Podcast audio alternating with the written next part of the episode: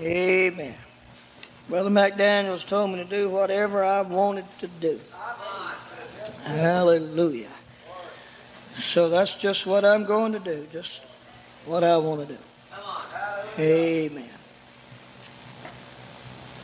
I don't know what you got your teeth set for today. I don't know what uh, kind of flavor you're expecting to come out of the spout. But I do know one thing. There are sometimes that uh, when it comes, it's uh, not too good in the mouth, but it sure is good if you can get it down. Amen. Praise God. I have uh, enjoyed this camp meeting immensely. I have been helped and blessed and profited. God has been good. Hallelujah. We've rowed a few more days up the river toward that eternal shore, and we're that much closer now. Amen. And we've got that much more to worship Him for glorify Him for. It ought to be that as the days increase, the volume on your praise continues to go up and up and up and up.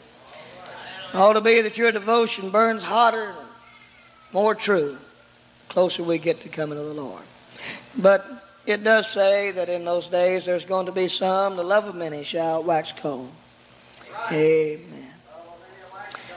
But I'm glad the only thing that'll keep your heart from gathering solid wax is a hot fire of the gospel. That's the only thing. If you can keep the hot fire of the gospel, you don't have to worry about your love waxing cold. Men's love wax cold when they get into the chill of indifference, the chill of compromise. Amen. But I'm glad we're having a camp like we're having it. Amen. Well, we've been preaching thus far on the influence of the ministry in your life for the last two days. We will deviate from that theme today. I feel something else on my heart. Matter of fact, I have changed my mind at least 10 times this morning. I'm not sure if I'll get started on this. Matter of fact, just before I got up in the pew there, I changed it again. And uh, so here I am with a change in mind. But uh, I do want to again see that you're benefited. I'm not really interested whether that uh, you want to slap my back for something that was tasty, but I am interested that you get help. Amen. So today we're going to go to something that uh, I feel is very necessary, something that we need to pause and consider. We're living in a very fast-paced world. And if you're not real careful, you'll get so caught up in living that you'll run past everything that it needs to keep your life together. You just can't hurry and please God. No, you can't. If you're going to run through a prayer room for just five minutes, I, I'm sorry. I don't think you can get the job done in five minutes. We sometimes hurry through our worship, just a few little hand claps here and uh, one stanza of the song, but I, I feel like in the hour you're living now, if any time the praying and the worshiping ought to be a good load of the service, it ought to be now. Amen. Praise God. There are a lot of things that are trying for your heart, and sometimes we need to just throw out the anchor and stop a while. Let the light turn red. Put on the brakes. Pull over the side. Once again, look at this thing from God's eye view. Amen. There's a lot of preaching today that is bypassing repentance. Yes, sir. Right. Not only repentance bypass to the sinner, there's no way you'll ever find God without repenting. I mean thoroughly repenting. I know people can get the Holy Ghost in their house, but they won't get it except they repent. And somebody said, You don't need to snot and slobber all over an altar for a week. Well, sometimes you might. That's right. That's right. If anything, I understand the condition that people have their lives in today. I know it doesn't take God long to give the Holy Ghost, but I do know this that sometimes it takes a while for you to get that garbage out of your heart. Yeah, amen. Amen.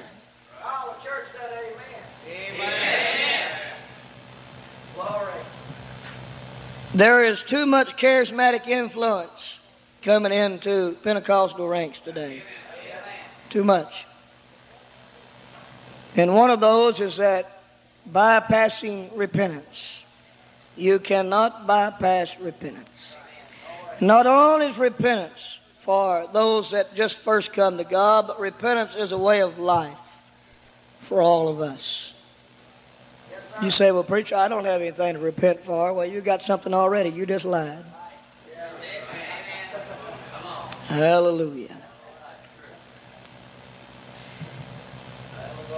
There is, if there's anything that will cause confusion today, it is when a holiness church stands for what is right in the eyes of God, and then just somewhere at closed hand is a so called Pentecostal church that is praying them through by the droves.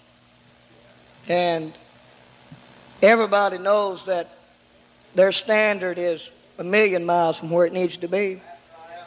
Jewelry, televisions, mustaches. That's why I like to preach for Brother McDaniels. You don't ever have to worry about leaving something out. He'll help you. Hallelujah. Pork chop, sideburns, divers kind of soup.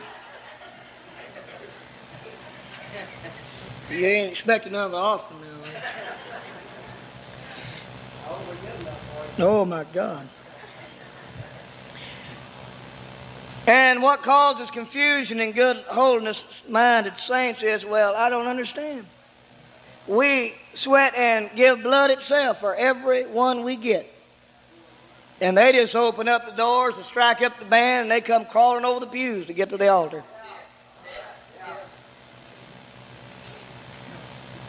I tell you what it is.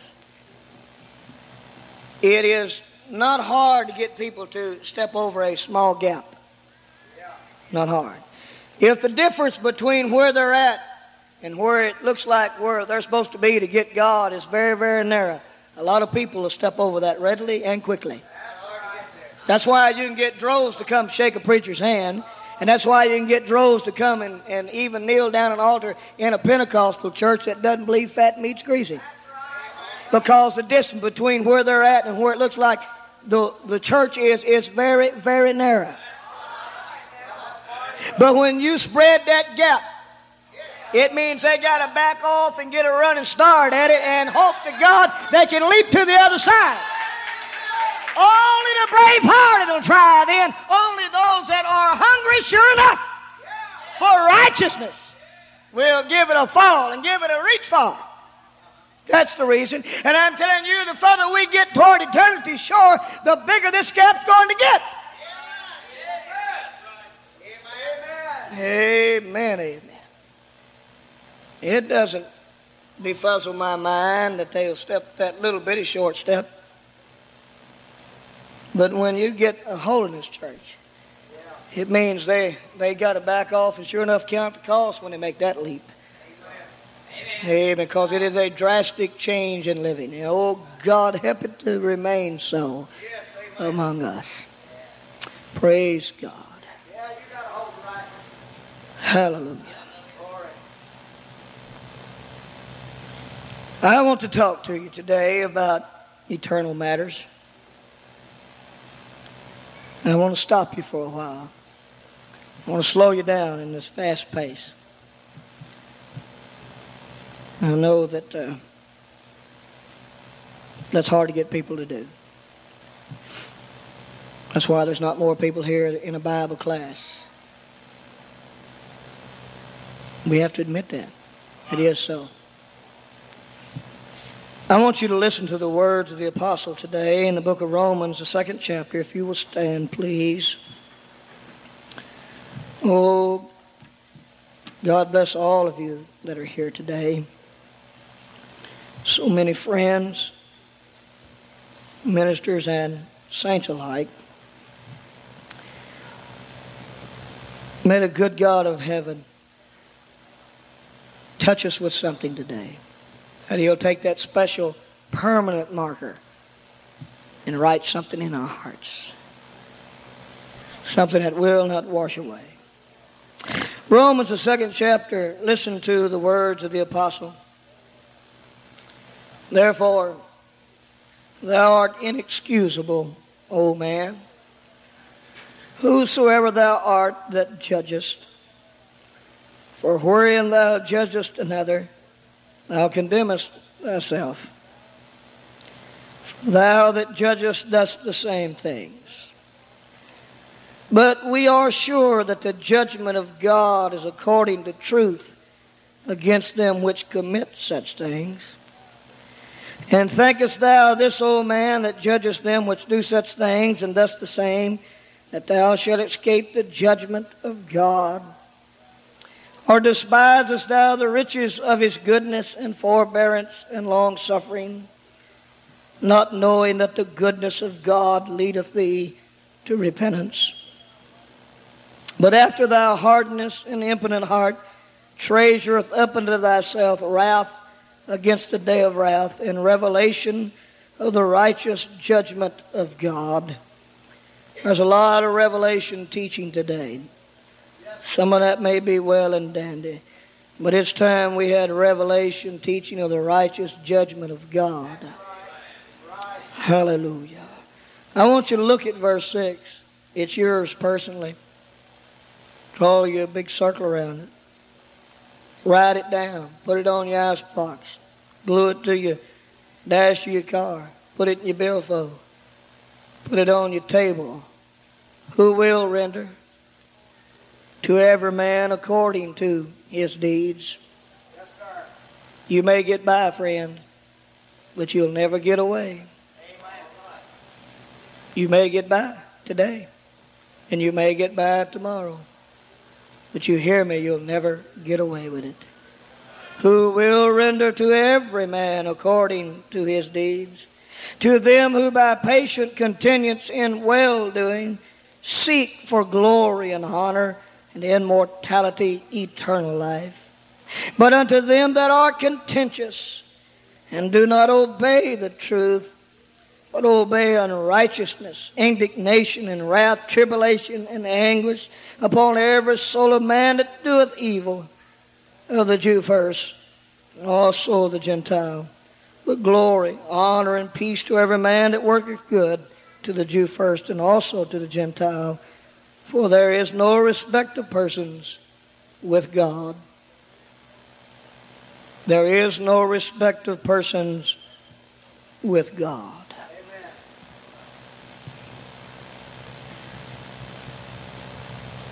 There is a solemn, solemn warning here by the apostle.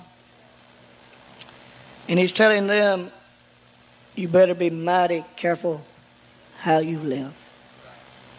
Mighty careful. Let's pray. Lord, help us again today. Speak to our hearts. Lead us in the way you would have us to go. God, that we would get a stranglehold on truth to reach for you with all our hearts. We need you at this hour more than we've ever needed you before. Guide your church, your people. In Jesus' name we ask it. Amen. God bless you. You may be seated. I want to talk to you today on this subject living life with few regrets. Living life with few regrets. The reason that I do not entitle that Living Life with No Regrets is because I'd be preaching to you an impossibility.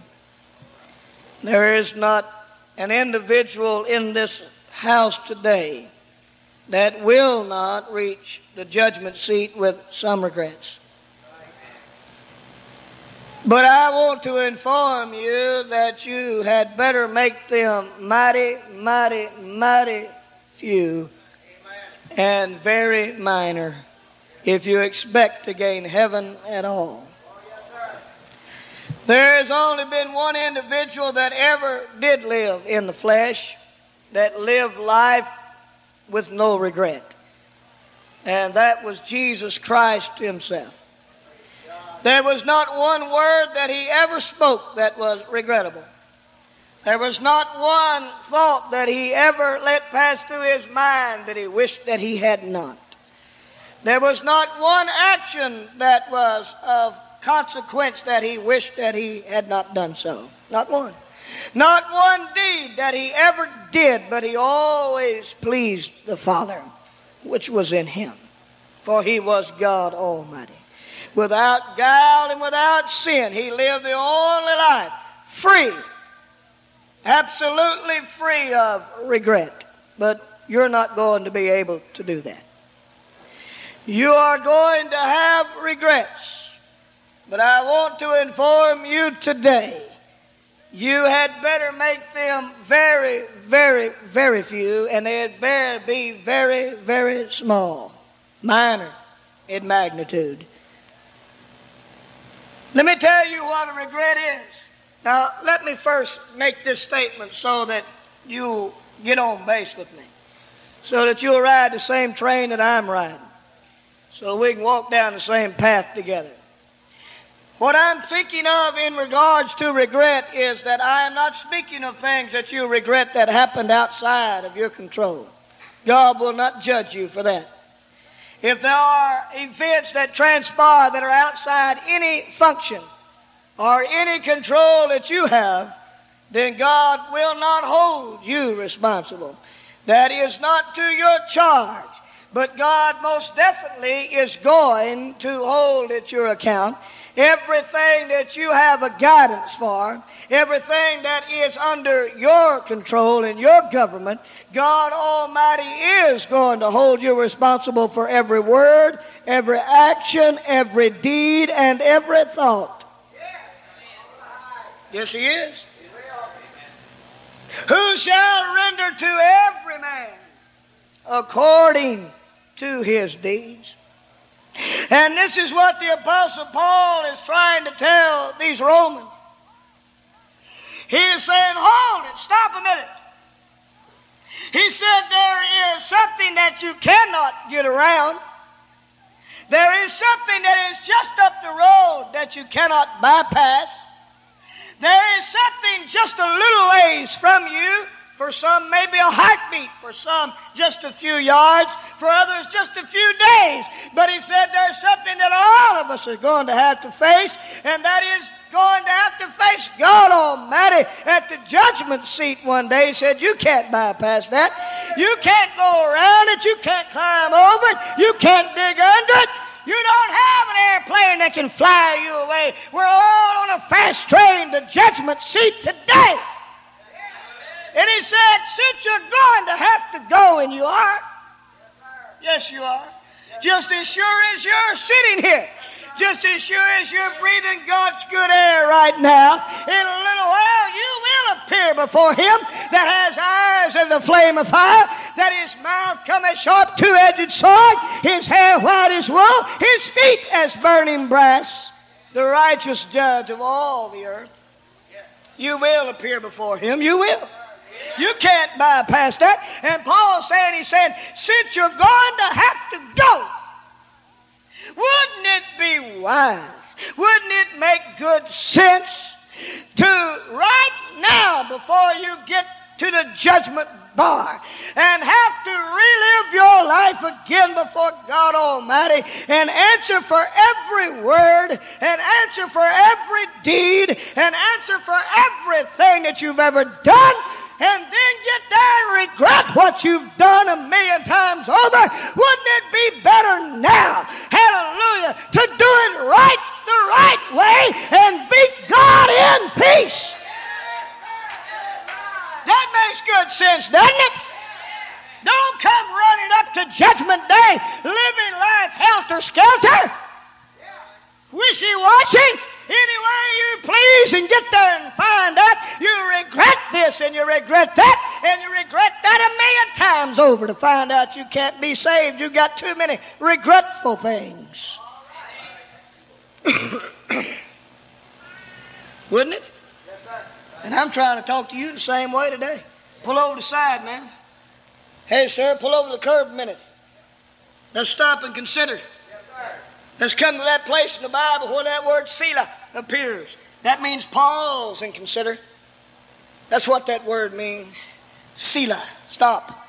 Ponder a while. Think on it. You'd be so much better if you could ever learn in every major decision in every act of life if you could look past right now. Look past what it'll get you today. Look past what it'll get you tomorrow. Look past what it'll get you next week and look way out there past the endless ages at the judgment seat of God and see how you can face God with what you're fixing to do.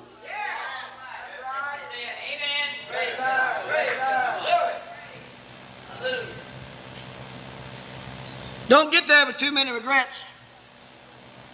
That's what Paul's trying to do, stop them.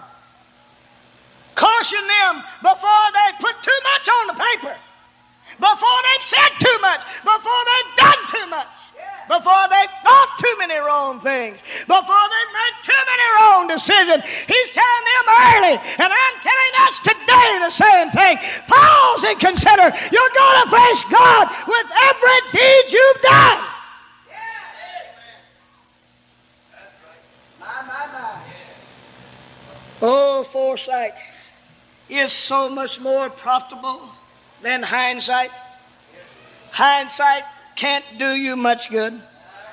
But foresight can so be a benefit and an enabler to help you live for God. If you can lift up your eyes and look toward the hills from which cometh your help. If you can look beyond today and look beyond next week and look beyond where you're at right now and realize in a little while I'll face God Almighty with what I'm going to say, with what I'm going to do, and I want to meet Him in peace.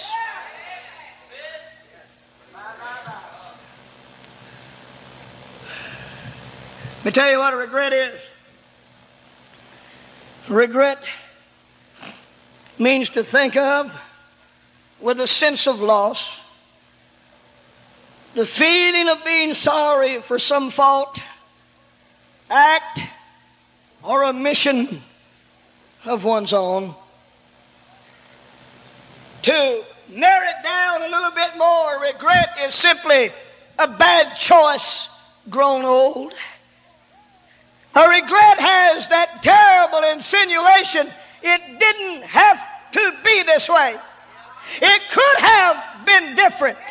It didn't have to pan out this way, but because of my own action, but because of my own deeds, I'm in this fix.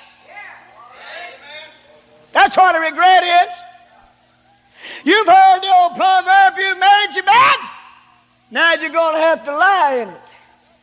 Of your own making, of your own choice. You are the pilot of your own ship.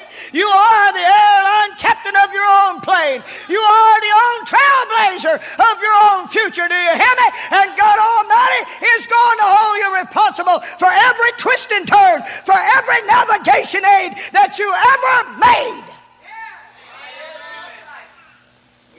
Oh, don't forget that. Get it down in your heart today that there's a God that's going to meet us all in a little while, and He's going to make me answer for every deed done in the flesh.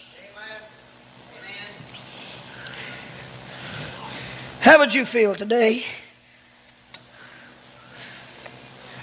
if you knew that I held in my hand right now a book?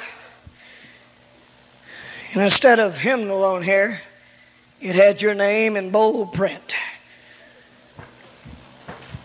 And beginning at page one is your birth. The whole story of your life. Not as somebody else sees it, not even as you would have it written down, but the real you.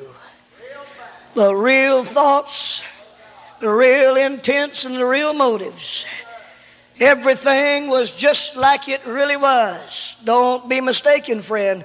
God Almighty has got it all pinned down.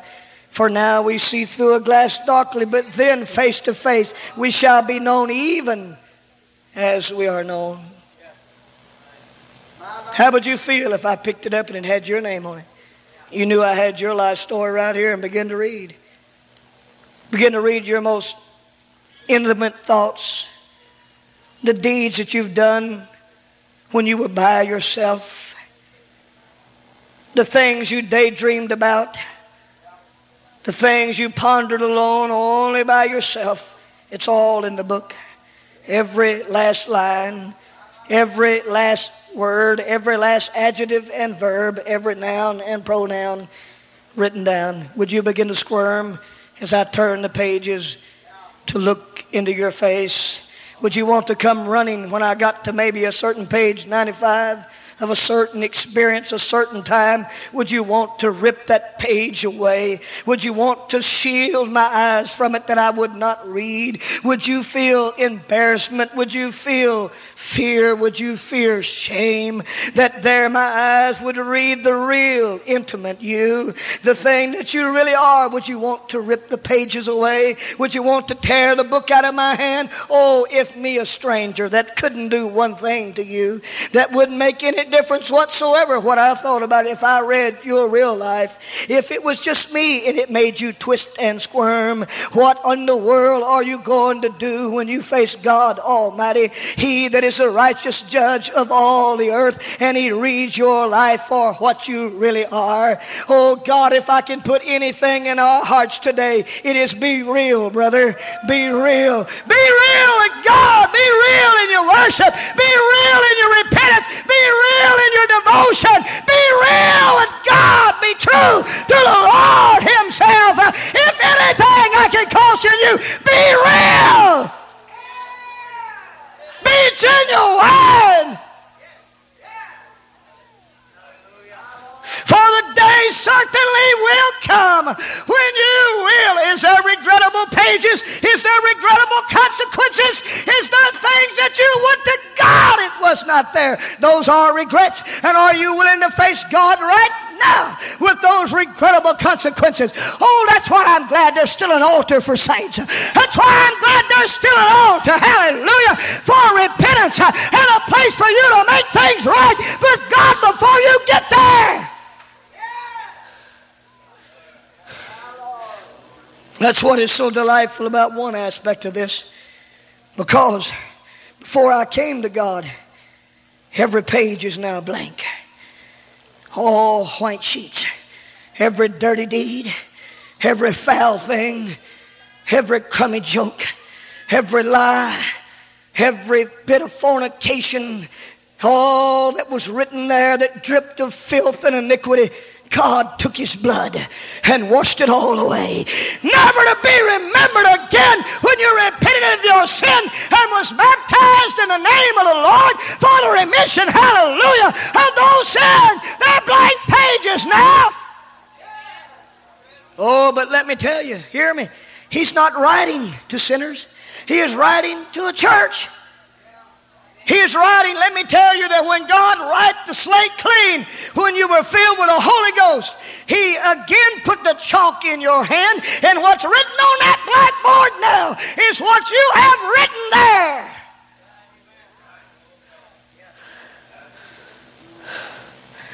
Hallelujah. Oh, I'm talking about living life with few, few regrets. Hallelujah. There are some things, friend, that once done, it becomes forever chiseled in stone. It becomes put down like it was when the Jews went to Pilate and said, Hey, you wrote he's the king of the Jews. Don't write that. Write down that he said he was the king. And Pilate said, What is written is written. It will stand. Don't ever mistake the fact. That's what's written is written. It won't be read any other way than what you lived it either. Yes. What is written is written. God Almighty will never write it down until you make the final decision on it. As long as it's in your hand and you've got the power of choice over it, you can either put it to the left or to the right. You can lay it down here, you can lay it down there. Right now, it's in your power what you're going to do. The decision is yours, but as soon as you make the decision and as soon as you set it down, it stays right there, brother. That's the way that it is written. And that thing, time will show whether that it was something that was done in the light of God's will something that was pleasing and beneficial to the kingdom of God? Or will it be a terrible, regretful deed that to God you wished you had done it another way? That's what a regret is, don't you understand? It's not something that, that just had to be that way. A regret means it could have been different and to every man that stands before the judgment seat of God. I'm telling you, he'll have to understand I didn't have to go to hell. I didn't have to be lost. The hell is full of regret, regret, regret because I didn't have to be here. Hallelujah. Oh, if somehow I could pull you up to the door that separates the judgment seat of God. No, I wouldn't want you to have a keyhole view. That wouldn't be needed. If I could just get you to put your ear against the door that separated the throne of God at judgment day and let you hear, what do you think you would hear? Oh, yes, there'd be some hallelujahs. There'd be some glories to God as those on the right, the sheep are entered into the fold. Yes, they would, but you wouldn't hear them. No, you wouldn't. No, judgment day time, my friend, will not be a time that you'll hear the courses of the saved and the redeemed, for their voices will be entirely flooded out. Their voices will be drowned out by a cry of humanity, of a cry that is swelling into heaven, that is crying, I regret the way I lived. We're damned without hope and without God forever. And I am my own ship's captain that got me here. You got the steering wheel, buddy. You better be careful which way on the road you take. Hallelujah. I'm talking about living life with few regrets. Oh, one time you had the power over it. It could have been different. It could have went here instead of there.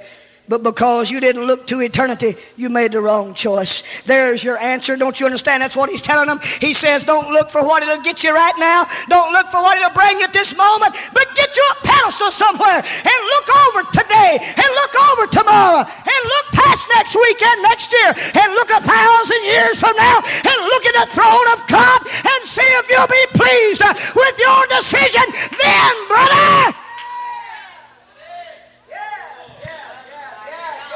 Hallelujah. Hallelujah. Who will render to every man according to his deeds. There'll be no more regrettable consequences. Nobody will be any more tormented in hell than if it were that any of you that are sitting on these pews are to be lost. Oh, that's so. For you've kissed the very door of heaven. Sitting under an able ministry of a gospel preacher, if you're lost, you will feel the volume of hell with such magnitude of regrettable screaming that you regret. You regret. You regret. You better be very few, very, very minor regrets. I don't know where it was that Esau died, what a privileged man he could have been. The birthright was his by inheritance. It was. The Bible should have stated, if that was, if it had been according to birth, it should have stated Abraham, Isaac, and Esau. But it says Abraham, Isaac, and Jacob. Esau scratched away and the name of Jacob superimposed over a regrettable man's life that had, listen, he wasn't a heathen. Friend, he was born into this. into the very line of Jesus Christ himself. That's where he was. Oh, let me talk to the young people here just a minute. Some of you ain't never known nothing but Pentecost. Some of you ain't never known nothing but raised on a Pentecostal pew, but so help me God if you don't take advantage of the glorious privilege that God has granted to you. The most terrible regret you'll ever have is that you've born into this and missed God.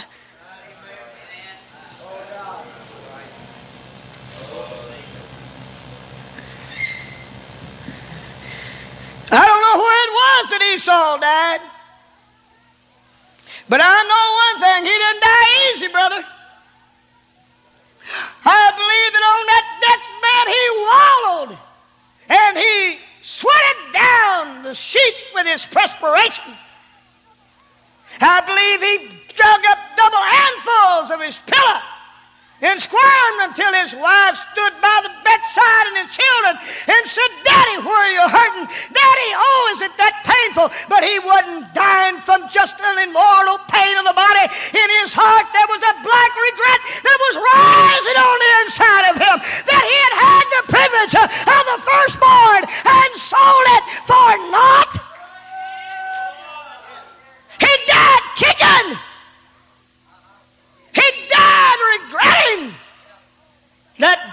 That day, that day is all that flooded his mind when he came in from the field with that deer slung across his shoulder. And there was Jacob sitting stirring that pot of lentils. There was nothing wrong. God did not charge Esau in his request. God did not charge him wrongly. It was only correct and proper, I believe, that a hungry brother would ask another brother for something to eat. God didn't charge him with that. It wasn't that he wanted something to eat that God wrote him off. He said, Give me some lentils, Jacob. Jacob had other ideas about this little deal. He said, I will. I'll give you one bowl of beans, brother, for your birthright. That has been the most remarkable thing that's written in the pages of that book. A birthright that meant the lineage of Jesus Christ. A birthright that meant all the glory and honor and inheritance of the Father. That a man would hold out one plate of beans and say, I'll trade you that. If it had been in my mind that I wanted to take that away from Esau, I'll tell you what I've done. If I wanted to even try to get it from his hand, I'd went and liquidated everything I had. And then I'd sign promissory notes for hundreds of dollars a month for the rest of his life if he'd just let me have it, something that valuable. But Jacob knew his brother. He knew he despised it. Don't tell me you're in love with God and can't be here when the church doors are open. Don't tell me you love God when it's prayer time and you can't be in a prayer closet. Don't tell me that you're in love with the Lord and cannot do what God asked you to do. Don't tell me that when it's worship time and you can't worship. Hallelujah. You sat for naught. And he did. He sold it to him. And when that plate of beans passed over, the choice was then made. He set it down, brother. He took the birthright. He could have hugged it to his bosom and said, You talk like a foolish man, Jacob. I'll go hungry today. But he put it down. Said, Here, take it. What good is it? And despised his birthright. And when the consummation of that deal was finished and the beans was in his mouth, beans that you could have had Monday, beans you could have had Tuesday, beans you could have had 10 times a day if you wanted, beans that was in the, the storehouse, sacks full of them, beans, beans, beans you could have had any time, any place, anywhere. That when he put those beans in his mouth, God Almighty, amen, raced out his name, hallelujah, and said, Jacob I love, but Esau hate. I'm telling you, there are some things you can do that'll make the very good God of heaven de- hate and detest you. Hallelujah. Would you like to be in his shoes? In the evening time of his life? When the curtains were drawn and death came walking in, tightening down the valve until life was extinguished. He forgot about all the good times. He forgot about all the peace. He forgot about all of his children. He forgot about everything for one huge, enormous regret rose up in his life and tormented him. And in hell today, don't you ever forget it. Esau is climbing the very slick walls with fire and is regretting to this day that he had it in his hand and it could have been different. Hallelujah. Let me again talk to you, young people. Sow your wild oats and you can find God anytime, huh? You better read Esau's testimony. Go ahead and walk out the doors and have your little fill of life, and then you can come running home to God before and make everything all right and still go to heaven. You better read the life of Esau. For the Bible said he sought carefully with tears he turned over every rock. He pushed aside every table. He lifted up the carpet. He sought carefully in every corner. He put in every closet. He sought carefully, ran his hands up and down the walls. But the Bible said he found no place of repentance.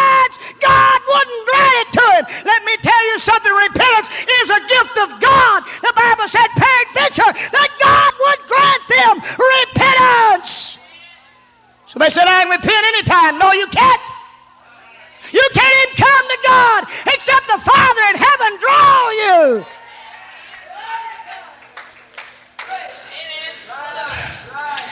Hallelujah.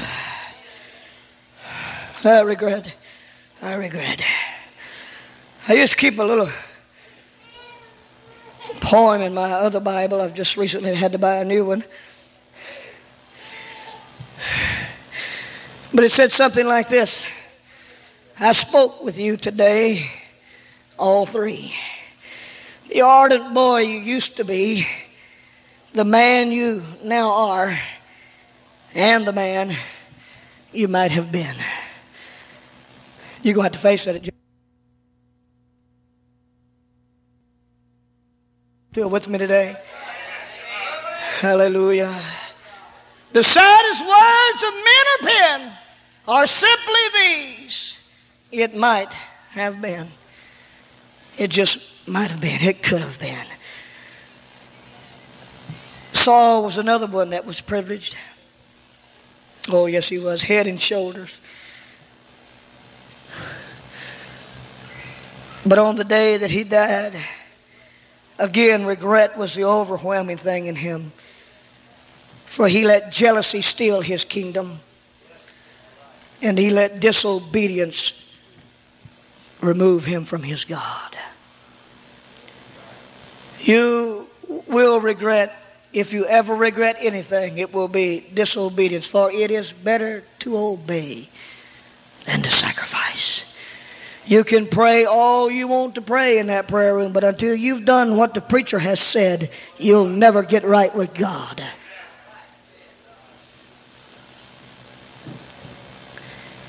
Hallelujah. Yes, even Moses ended up at the last day. Even Moses with regret. After all that he had went through, God led him to a mountaintop and let him view all the land.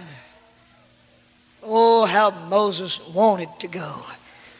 Oh, how he wanted to. But God said, Moses, I can't let you. For your anger made you get in a wrong place with me. There was a day Moses' mind drifted back to when he looked over in that promised land. Back to the day when God Almighty said, Speak to the rock, Moses. And Moses, because he was wrought, picked up his staff and struck that rock. God did give the water. He did do it. But when Moses struck that rock, the first one was struck in the will of God. The second one was to be spoken to.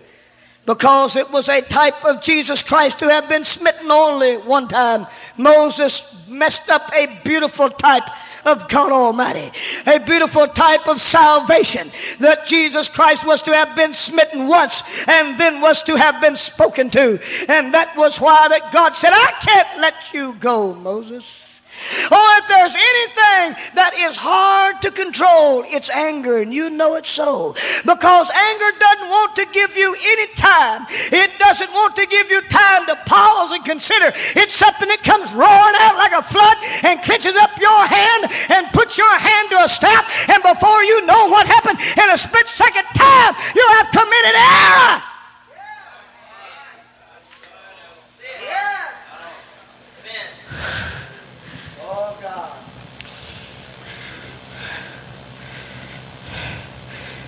Thing to have done, Moses, if you could have just somehow, in the midst of that lifting of that rod, in the midst of because the people had made you angry, that if you could have stopped and looked beyond their heads and looked beyond, amen, all that was there and looked way past and looked out at eternity, Moses, you would have put it back to your side and have done different. You'll regret hot words spoken quickly in anger. If there's ever a time you needed neology, you needed when your face turns flush red. He said, But you don't know what he did to me. I don't care what he did to you. It's not what he did to you that gets you lost, it's while you respond to what he did to you. You will have to answer for what he did, but you will have to answer to how you responded to what he did. I'm talking about living life with few regrets. I'm trying to pull us over the curb for a little while today and say, pause and consider, saint, we're going to meet God in a little while. Hallelujah. Oh, wouldn't it be much wiser instead of living life haphazardly? with no regard for eternity, making all the decisions, and then get all the way to the other end of life and look back and exclaim, My God, what a mess I've made of things. Wouldn't it be much wiser at every point to stop and look to eternity, to look to the will of God and make your choice? Hallelujah. Let's lift our hands and love the Lord today. Praise God, praise God. Oh God, we're on the eternal footpath today to meet you in a little while. Thank God. Hallelujah. Hallelujah. As much as you'd like to, if you ever leave this world, there'll be no rewriting your history. But as a tree falleth, so shall it lie.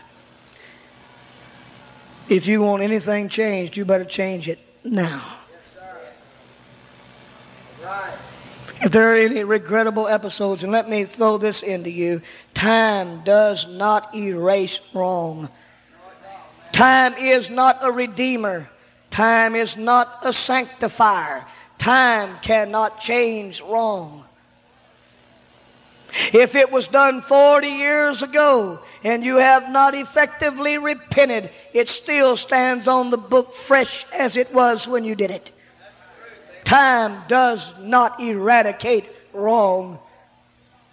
It may be out of sight and out of mind, but not out of God's record, friend, until you repent. If we sin, we have an advocate with the Father who is just and faithful to forgive if, if, if we confess our sin. Hallelujah. That's all the only way, the blood to get rid of regrettable consequences. Oh, I pray you don't tarry too long with things that are too far back in the book for you to remember. Hallelujah. That's why the Bible said, Don't you let the sun go down on your wrath, because you may not be here in the morning to make it right.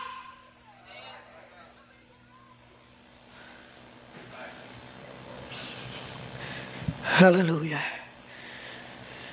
Let me tell you, the hardest things in life to change, really, Hardest things about ourselves to really get the victory over is our life's patterns. Once you get a track record of doing a certain thing, that is the hardest thing in the world to get bulldozed out of you. Once you start skipping church, it's hard in the world to get that kind of business out of somebody when they get a track record of it. I've seen revivals where the same bunch comes back prays through every time. Every time, every time. Two weeks later, they go and they got a track record of it for years and years and years. I doubt they'll ever be saved.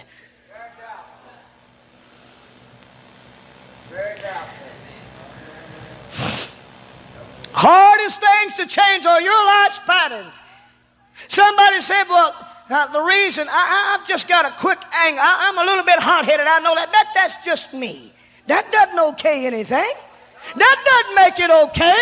Can I remind you, it just used to be you that put a double hopper down your mouth. It just used to be you that sucked on lucky strikes. It just used to be you that adulterated and fornicated. It just used to be you that told filthy jokes. But God Almighty took that. God Almighty changed that. And I tell you, God wants a hot head out of you too.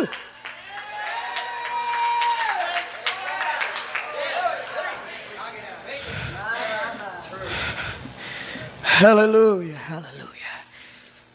Oh, let me, in the pause in here just a moment, tell you some things you'll never have to regret. You don't have to worry about. You don't have to even pause and consider. You'll never have to worry and regret about godliness.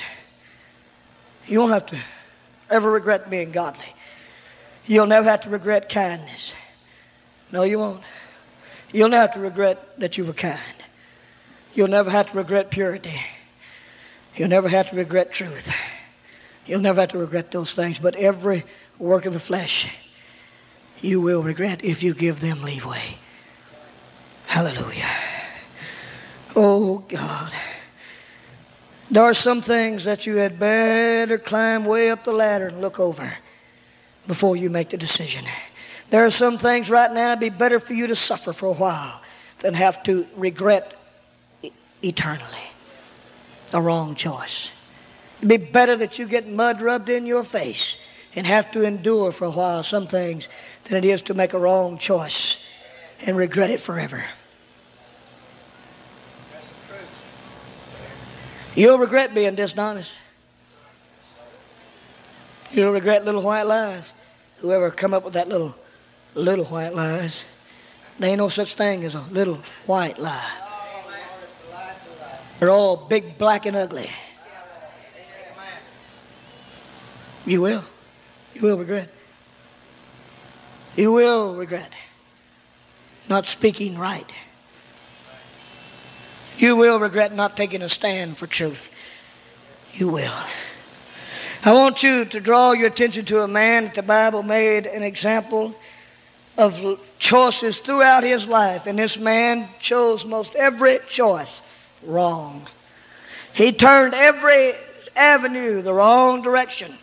His name was Lot. Ever notice in your Bible how many choices is made in there? He makes choice after choice after choice after choice. And most all but the first one.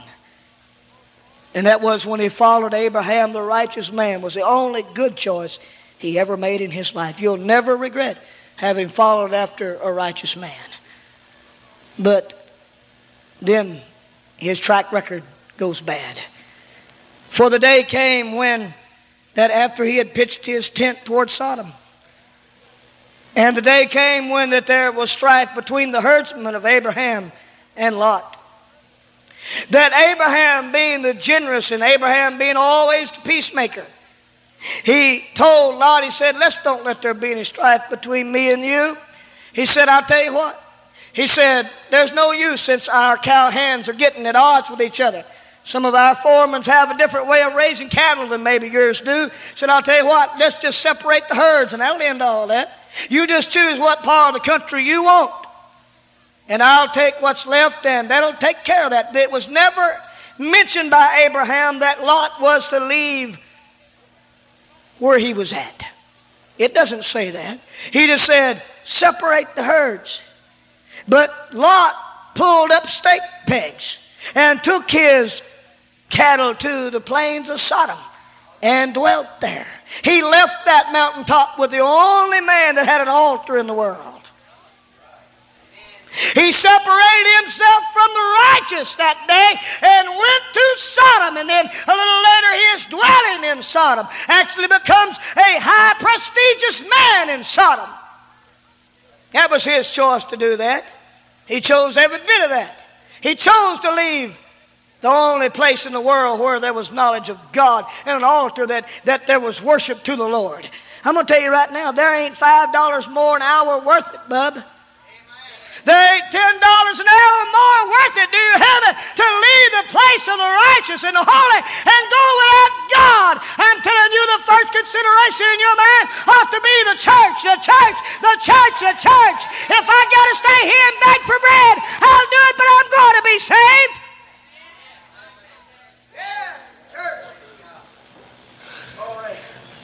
I'm talking about living life with few regrets. You better be careful how you make choices. And so he dwelt in Sodom. And when he got in Sodom, because that he had pulled his daughters off from fellowship with men that knew God, all they had, and you might as well just forget it. Girls are going to be girls and boys are going to be boys. And what they got to rub shoulders with is what they're going to look at. They left the godly mountain. They left Abraham's side, and all his daughters had for husband material was sodomites, perverts, homosexuals. Yes, that's right. I can't think of any more putrid, low down, than to realize that thing that knocks on the door that would carry his daughter out that night is a perverted sexual deviant. That's what he let him do. Yes, he did. For that's what they married. There'd be night times when one of those daughters might come to the door early in the morning and say, Daddy, Daddy Joseph didn't come home last night. Do you think you can go find him? And he knew where he was. And he put his clothes on down through those streets and into that, that bar, that place where the lights were low and the smell of filth that had been bad enough to find that son-in-law wrapped arm in arm with another woman, but to find him in a booth with another man is more than I think I can take. That's what he had to drag out of there and carry home to his daughter. But don't you ever forget, she would not have been there if Lot would have stayed where he's supposed to have stayed. It's one thing to go to hell for yourself, Daddy, but it's another thing to take your children with you.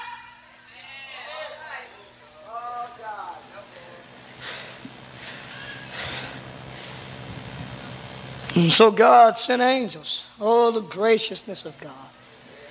Thank God.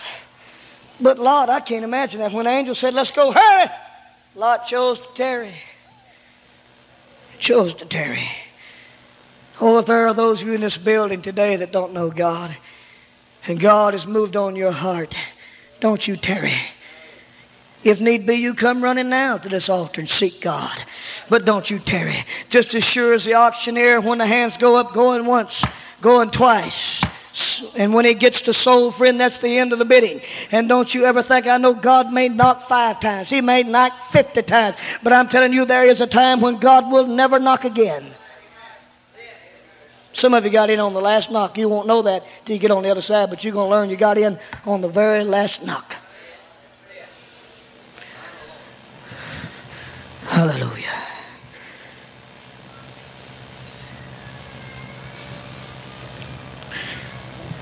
And then when they finally did start to go, the angel said, Don't look back.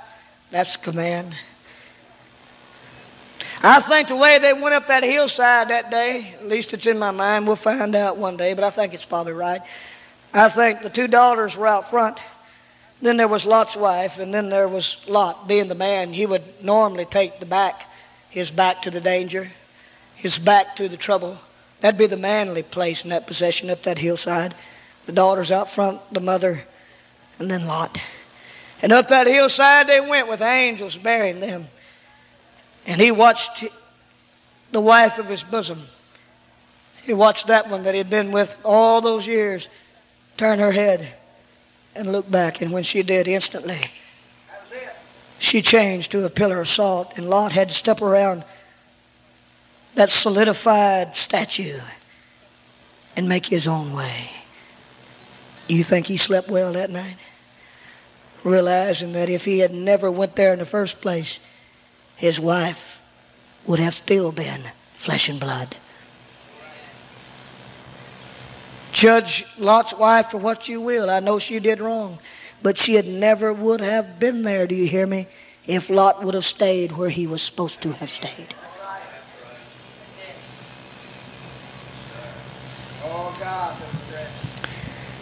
And then when the curtain finally draws on Lot, the last party, when God writes him out of this book, I can't think of any more terrible way for God to have written the last things about a man's life than what he did about Lot. The last mention of Lot in Genesis, the last writing of his life was, it said, and his daughters were with child by their father. I can't think of anything any more low and detestable than that for a man to have relations with his own daughter. I said, I can't think of anything any more detestable, sorrier, and devil like for a man to have relations with his own daughter. But he did. That's how the book closed it out. Do you think when God stands Lot before him on that day, dear God in heaven, the regret, the regret, the regret. There are parts of life you better be very careful how you live it. You better throw up a defensive screen about some areas of your life and hold them at all cost. Because the day's coming, you're going to have to face God. One of the saddest refrains of the Bible is, My own vineyard I have not kept. Somebody get for me Ecclesiastes, tonight, chapter, please. Let me throw this in today, just.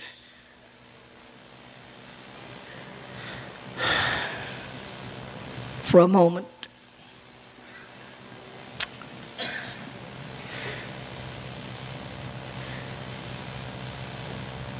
I have adopted a new philosophy of life, and that is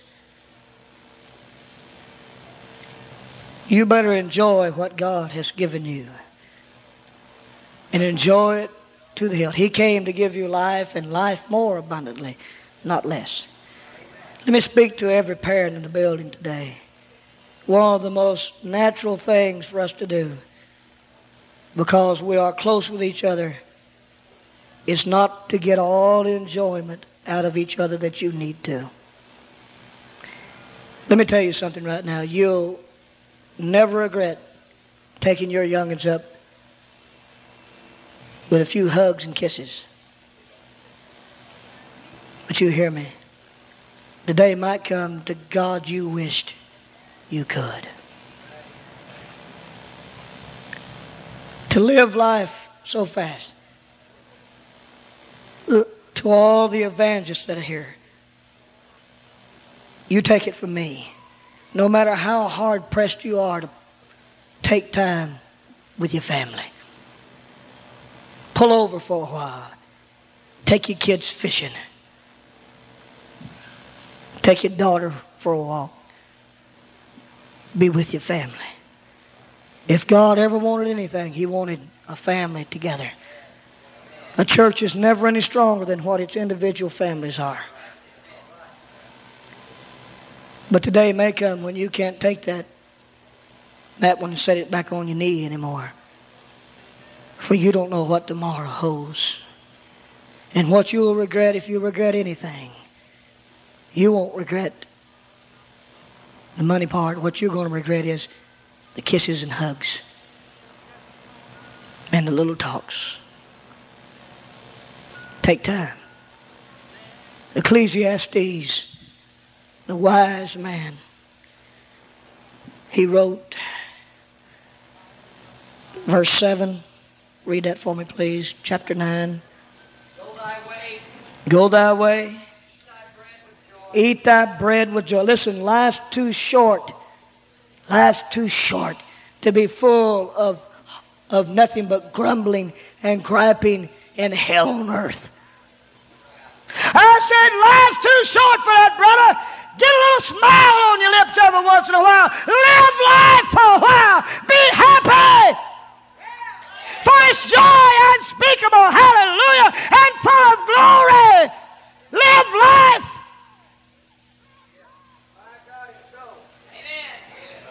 What else did it say? And drink thy wine with a merry heart. Oh, drink thy wine with a merry heart. Yes.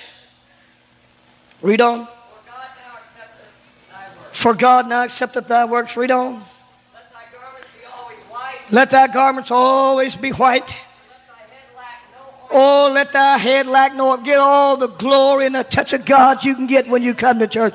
Don't lack any ornament. I mean, get after it, brother. What makes your life worth living is living for joy for a while, running the aisles and loving God. I mean, get into it. Get a hold of it and love God, or you'll regret uh, you wasted service after service. Don't let your head lack any anointing. God's got it for you. You don't need to be depressed and despondent and down. Get some glory in your life. Get some goodness in your soul. Let God bless you. Read on. Live joyfully with thy wife, Whom thou lovest all the days life of thy vanity. That means it's just that short. Just and it's gone. Yes, all the days of thy vanity. all the days of thy vanity. That is thy portion in this, For that is thy portion in this life. and in thy labor which thou takest. Yes. Thank God. Take time to smell the roses. I'm going to say it again. Take time to smell the roses. Take time smell the roses.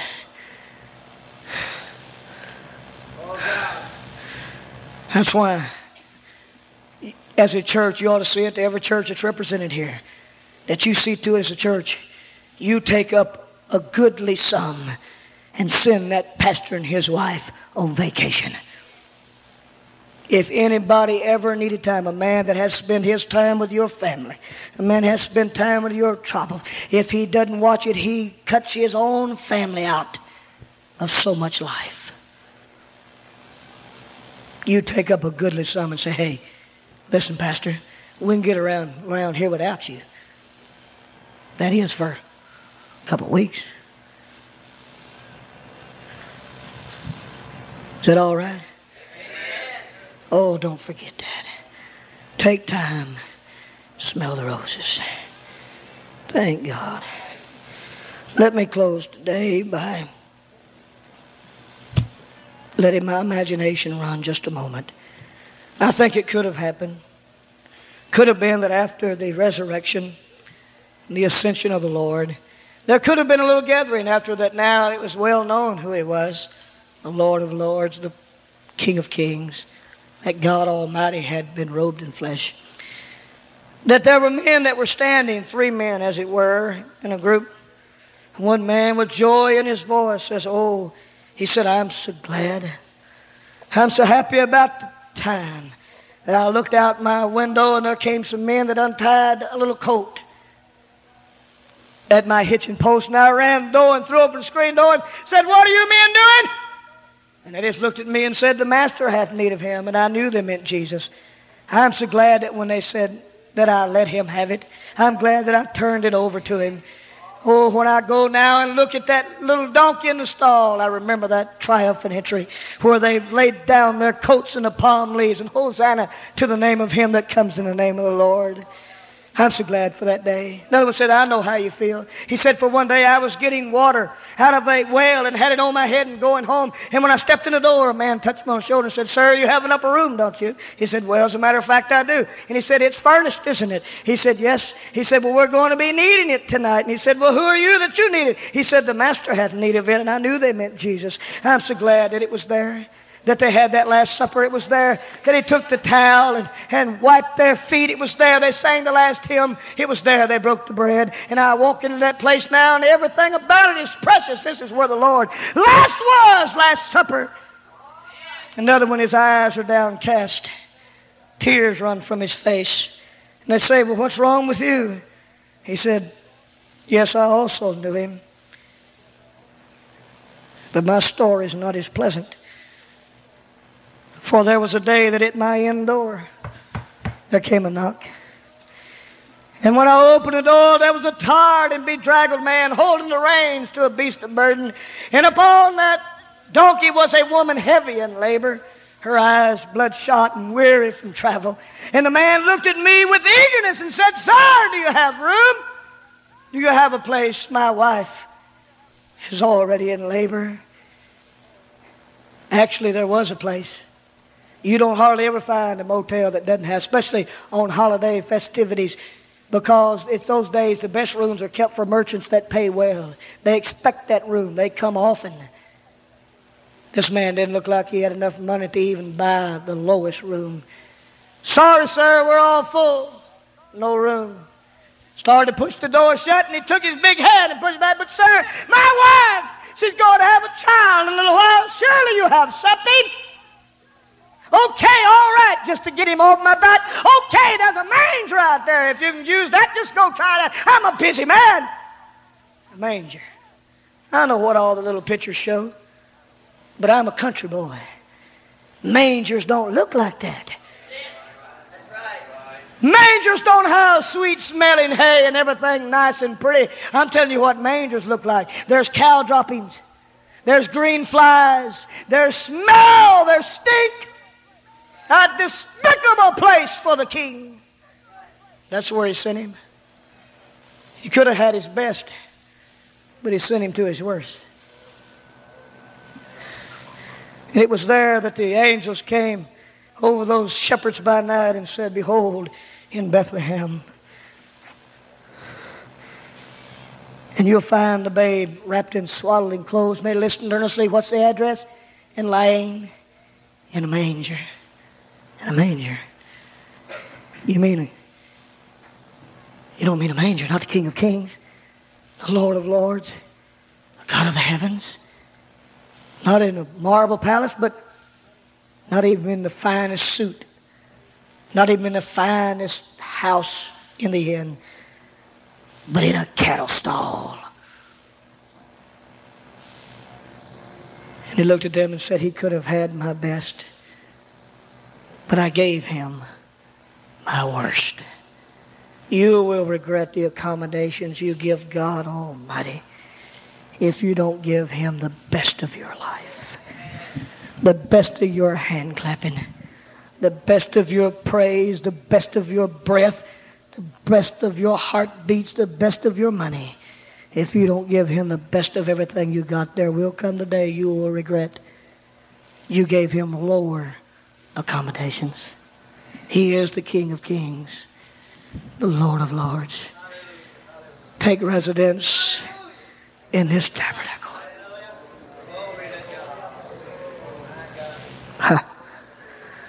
Every eye closed, please. Would you stand, please, reverently to the Lord?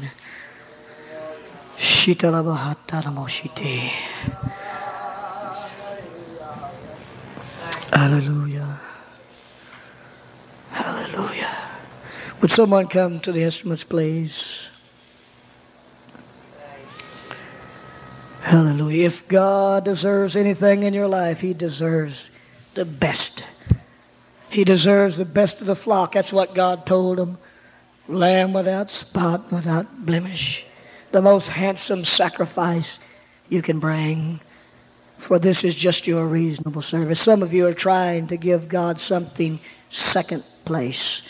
But my Bible said that he might receive the preeminence in all things. Isn't he worthy of that? The day is going to come.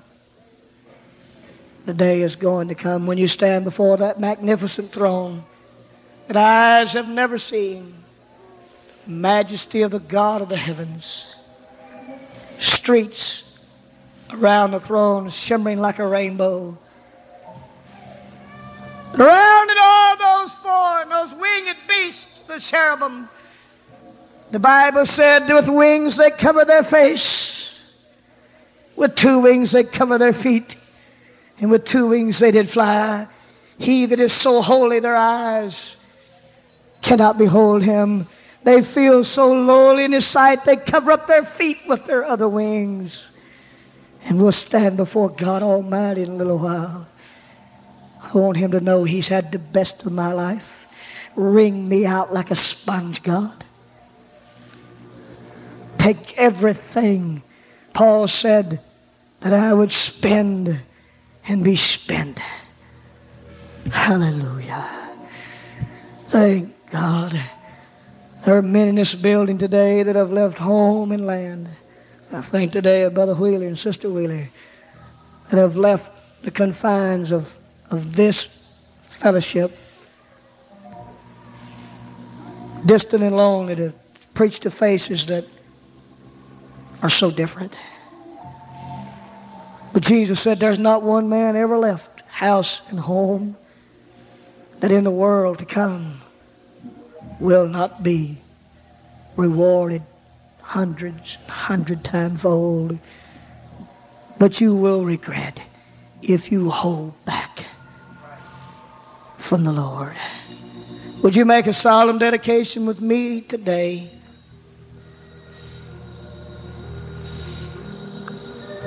There's an old song that says, I owe it all to Jesus. To him I owe. I owe it all. Every bit of it. All to him I owe. Do you feel that way? Would you lift your hands today and love him? I owe him my next breath. You're going to receive the best that I can give. Oh Lord, I come withholding nothing,